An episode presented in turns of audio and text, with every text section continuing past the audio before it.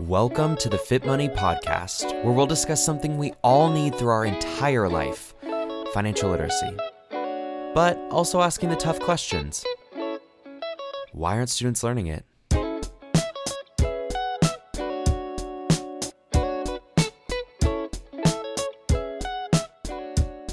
Financial literacy is more than the math and a behavior we'll need beyond the classroom. So, we're learning how we can help students, families, and teachers build a new generation of financially fit students everywhere. On this episode, Fit Money Executive Director Jessica Pelletier is joined by Tonya Rapley, an entrepreneur, speaker, and founder of MyFab Finance, to discuss her work helping others overcome their financial hurdles by sharing stories, resources, and collaborating on initiatives to build brighter financial futures. Today, Jessica and Tonya discuss what she notices today around common beliefs and misconceptions on money and the mindsets that often prevent us from becoming financially confident ourselves.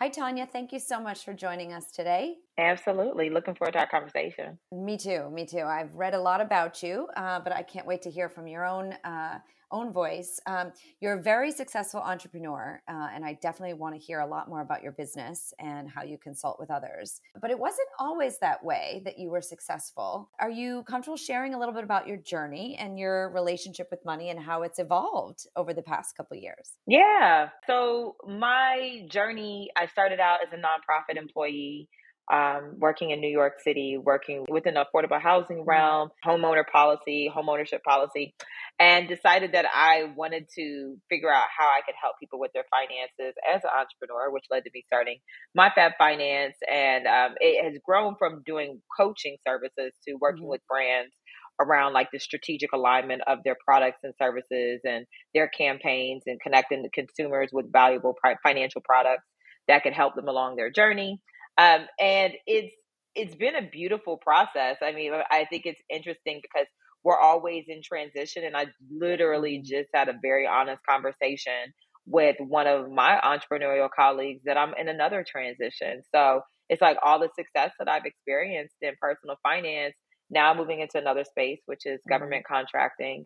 And feeling the same way I felt when I started MyFab Finance. It's like you have a lot of hope and a lot of optimism and a lot of faith in yourself that you can get it done. Sometimes that does get exhausting and kind of taking that break from what has made you successful to move into something else is it's it's an emotional process. So full transparency, that's where I'm at. It's like moving from doing financial education as my primary to moving into strategic communications and, and, and making that our primary thing. Oh, that's so exciting. Congratulations for that. You know, you talked, you just said uh, entrepreneur, um, you kind of believed in yourself and you had that drive that you could get it done. And I think that's, that's really common uh, in entrepreneurs uh, because we all know mm-hmm. we, we all don't succeed uh, the first time. I think, um, you know, even uh, Elon Musk failed several times before he became successful. You know, there's so many people out there that would love to do, you know, kind of start their own business or, or, or help people but they might be doing that paycheck to paycheck right now in in a in a kind of what we call regular job. Mm-hmm. and we hear so much about how stressful that is. I certainly spent many many years more than i would like kind of having that you know paycheck to paycheck wondering you know it was wednesday how quickly was friday coming you know mm-hmm. why do you think there are so many people who really live that way in today's society I think it's a combination of things, and I think that the things that led to it in previous generations are very different from now. Life is expensive. Mm, At the end of the yeah. day, life is expensive, and wages have not caught up with how expensive life is. Um, so right now, while it is, you know, partly people's own decision making, you can't be frugal enough in an economy that um, that doesn't value paying employees or on pace of what the cost of living is. So I think that that's a reality as well as like people are expected to overwork to meet their financial basics. So it's like, okay, well, so you can't afford to to you know pay your your rent for your apartment or whatever. Okay, get multiple jobs, um, and I think that's also unrealistic for um, people's obligations. I think mm-hmm. that even you know myself for the first time have felt the pinch because now I'm a single income household. So it's like, mm-hmm. okay, work harder, but you're a single mom. So mm-hmm. how do you work harder as a single mom and have enough to provide for your child, be there for your child, and do the homework and cook dinner and everything else, and then get up and do it every day. So I think that some people are also at their own income earning bandwidth. And then there are some people, there are some instances where people are not budgeting in a way that's realistic mm-hmm. for their current income level. Um, and there's more temptation for people because of social media, and mm-hmm. we're a more hyper connected society and the reduced friction and allowing us to spend money. Now you can scan your phone and spend money, mm-hmm. whereas before you had to take out like and write a check and everything else.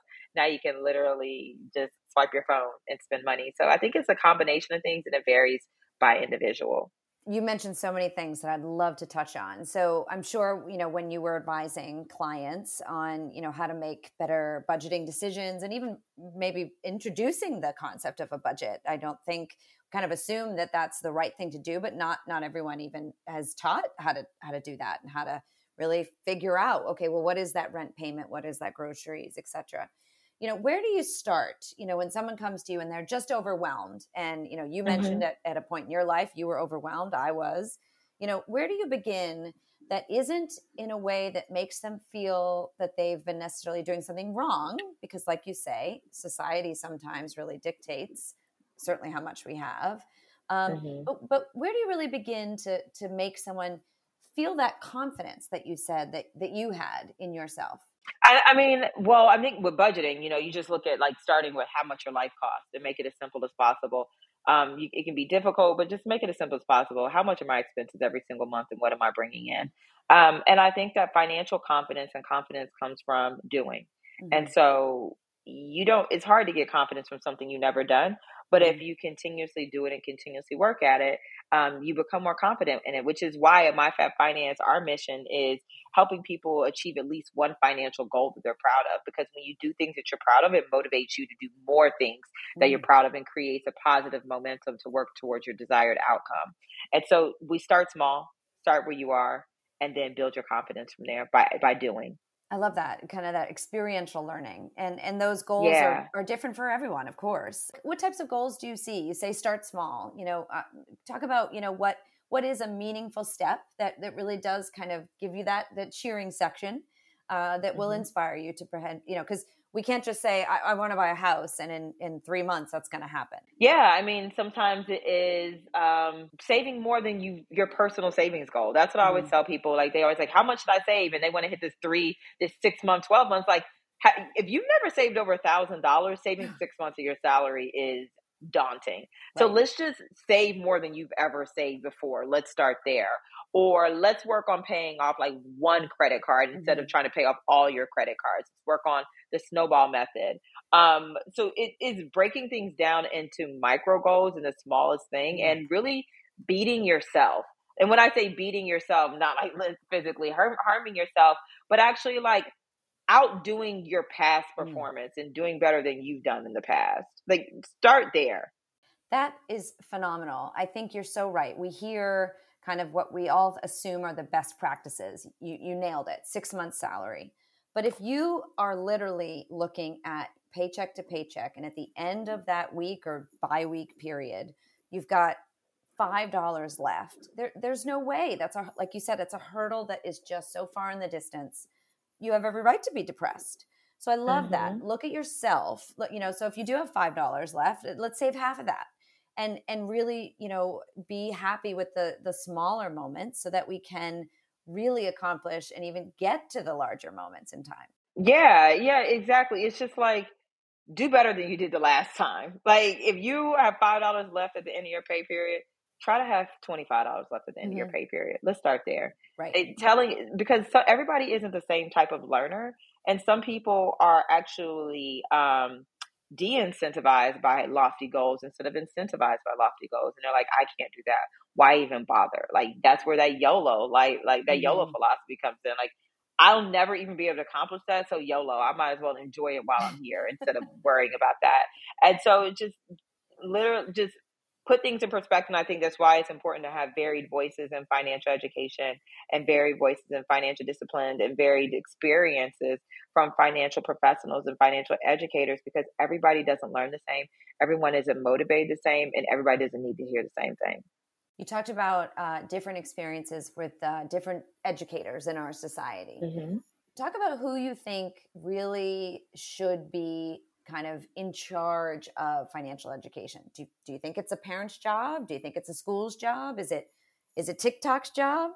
I mean, no, definitely not social media because there's not anyone really. Mo- there's no regulations over there. But I also don't think that financial education should be relegated to heavily regulated industries when it comes to education, mm-hmm. um, because I think there is value in diverse perspectives um, from the te- the people who are delivering the information. If there was regulation for social media, I probably wouldn't be a financial educator.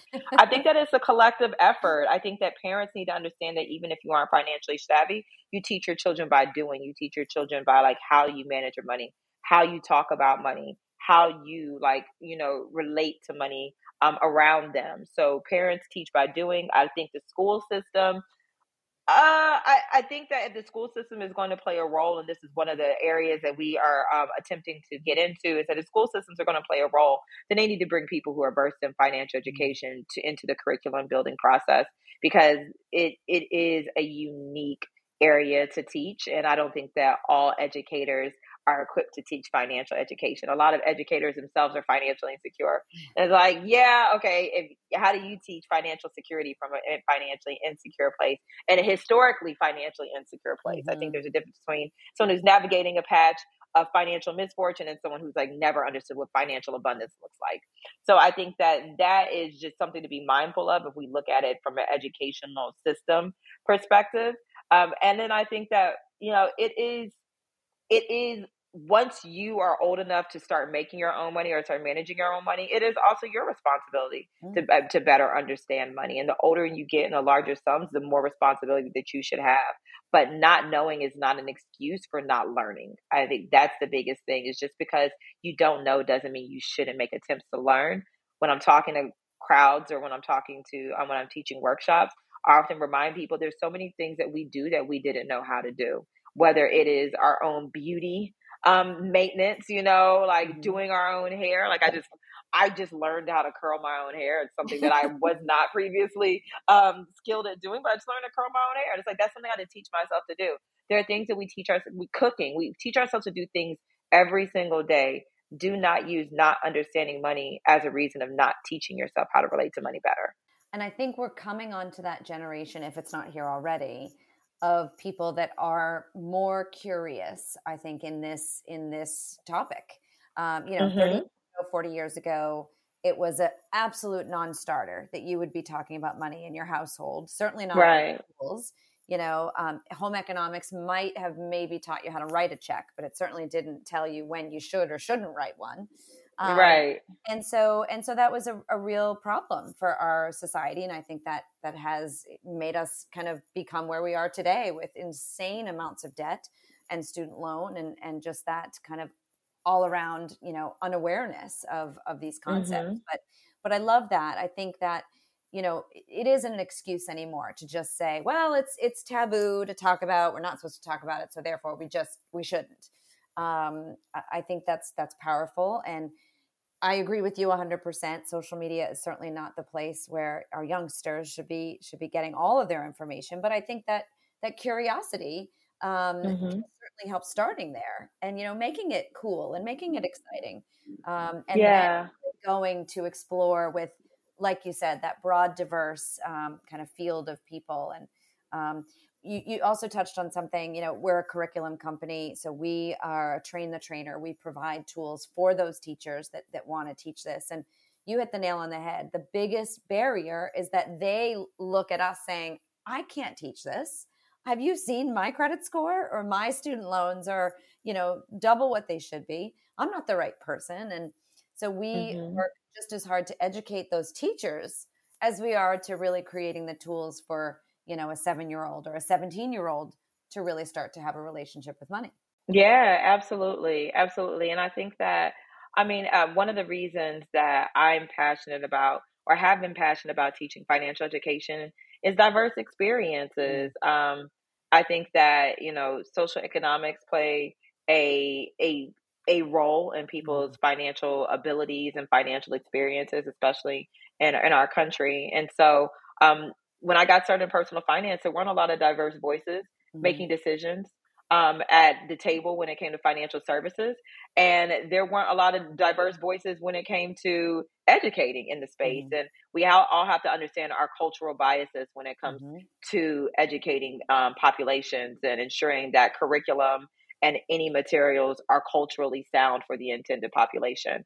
And so they, that has been one of the opportunities, particular for me in My Fab Finance. When I got started, there weren't a lot of black women who looked like me talking mm-hmm. about money, who came from my background of graduating from college at the height of the recession and being laid off from my first two jobs outside of college um, and just really having to figure it out and navigating corporate america um, as as a black woman and so I felt like they really needed a voice in the space because most people were like, oh, yeah, Suze Orman. It's like Suze Orman, granted, has had a very, very a, a, like interesting life, but not the same life as like myself or someone who comes from a similar background as me. And that is so important. Uh, you know, you're right, because I do a lot of the kind of traditional voices that we hear, you know, of of her generation really are it's it's a and that's the only route that you can go. This mm-hmm. is the mm-hmm. only there is. If you want to, you know, pay off your debt, this is what you do instead of really exploring what the other options are and and really, you know, like you said, what those cultural biases are and what even got them into debt in the first place. Um, right. You know, it's not just as simple as as here's the answer. Let's let's kind of go back and, and figure out. We, we all know uh, just eliminating the debt doesn't solve the problem because chances are you're just going to mm-hmm. get right back in it. it's right, it's very, exactly it's very psychological. I mean, we we say all the time financial literacy is not math. Yes, there's some math involved. It does, you know, help to add and subtract. But it is behavioral science 101. It and is. It is behavioral science. Yeah, we all have such a personal yes. relationship and it does. It I mean, if your grandparents never used a bank and your parents never used a bank, chances are you're not going to trust banks. You know, it's just right. It's natural because, like you said, you grew up in the same homes of people talking about these things. Right, exactly. So tell me about banish the balance. I was so curious to to hear about this. Uh, you know, I, I guess uh, program that that you really have mm-hmm. helped hundreds and hundreds of people. You know, where do you begin with that? Yeah, banish the balance. I mean, it's not something. It's not an ongoing initiative for um, for my company, just because our our our my focus has changed for her legacy media and HLM solutions. But when we did it was creating a community around debt elimination. The mm. goal was that you're not alone. Debt is uh, is a normal thing. A lot of people have it, and how do we create community and excitement around eliminating debt the same mm-hmm. way there are Facebook groups around buying makeup and buying hair products and buying clothes and luxury goods. There's I a community it. around consumerism and spending. Let's create a community around debt elimination and really motivate and inspire each other to eliminate our debt. And so from that, yeah, we eliminated a quarter million dollars of debt within 90 days and we had over 5,000 participants and it really, really, really um, was an exciting initiative, and I think that it could be replicated. Um, and we just we just don't have the bandwidth to do it now, but we really enjoyed it. No, but I love that. You're right. I mean, I, you know, I'll get sucked in like everyone else onto the reels and all the great videos about, especially now, Christmas is right around the corner, Hanukkah, all the, all the gift giving uh, holidays. And, and you are, you are just bombarded with consumerism, with purchasing, mm-hmm. with, you know, and, and we have to remember, we say this all the time in our curriculum, again, whether we're teaching a five year old or a 15 year old, just because it's on sale you are still spending money. You are, you, you know, right. thirty dollars you quote unquote saved was not money you ever spent to begin with. So right, money saved and spent is not money saved at all. Not, Just right, because it's on sale doesn't thing. mean you can afford it. Yes, but yeah, no, I love the idea of of really celebrating those wins. You know, whether you have a hundred dollars on a store credit card or ten thousand dollars, you know, because you you know made some you know some choices that probably were not the right choices, but but I love that. Celebrate the wins of of getting rid of that of that debt uh, mm-hmm. uh, and and making making different decisions that don't put you in in such a mental stress position because we know that it's mm-hmm. it's just it is financial you know stress makes your entire body shut down um, and we right. have to realize the correlation between the two yes absolutely absolutely so I know you um, have spoken on many, many college campuses, and we touched on this a little bit of kind of that that next generation that that's very curious. Um, but I but I know that they're they're still making some you know kind of common mistakes as they're they're learning about money. Some you can mm-hmm. get out of and overcome, and we all know sometimes you have to make mistakes to to have those learning experiences. But what are some of those common misconceptions that that you heard you know from kind of the younger audience I mean, I think common misconception is like how credit really works. There's a mm-hmm. lot of like misunderstanding of how credit really works, how you build and maintain credit. Um, I think that there's also um, there's distrust in financial mm-hmm. institutions mm-hmm. and like what they can, what they can't do, how they can mm-hmm. help you, how they can't help you. So becoming more aware of like financial institutions and the services they provide one of the things I'm seeing now is like taking it on face value. Like if I saw it on TikTok or saw it on social media, then it has to be true, mm-hmm. and that's mm-hmm. not always the case. There's important. There's a need to do your own fact checking and um, re- research process. Check the motivation of your source. Like, is mm-hmm. your source trying to sign you up for their expensive program, or are these mm-hmm. resources mm-hmm. that they're offering for free? Where are they getting their information from? Is it learned experience? Is it classroom experience? Is it from coaching other people? Which there's nothing wrong with someone teaching from the viewpoint of their own experience or from their coaching because I know that's how we we were largely got started with MyFab Finance. But just being very sure to check the biases of mm-hmm. any instructors or anyone who's delivering you financial information, and don't be afraid to like double down on the research of what they've said. I think that's great. I think, like you said, you know, even just those foundational principles. I mean, we have so many students that are, you know, just starting their their working career that we engage you know encounter. And and just even the basics what is the difference between a credit card and a debit card? Or or how does that you know grace period work on, on credit? And um, you know mm-hmm. buy now pay later. I mean that's something that is you know somewhat new and and everywhere you know and, and young kids are putting $10 purchases on buy now pay later so, oh my gosh oh my gosh so it, it's it's it's scary because you're right. I think you know they hear about it, so they think they must know about it, and therefore it mm-hmm. you know mm-hmm. it, it, must just be something they they should do. And uh, so I do think those those basics. You know, we kind of have to get back to the basics. Mm-hmm. Absolutely, absolutely. Yeah.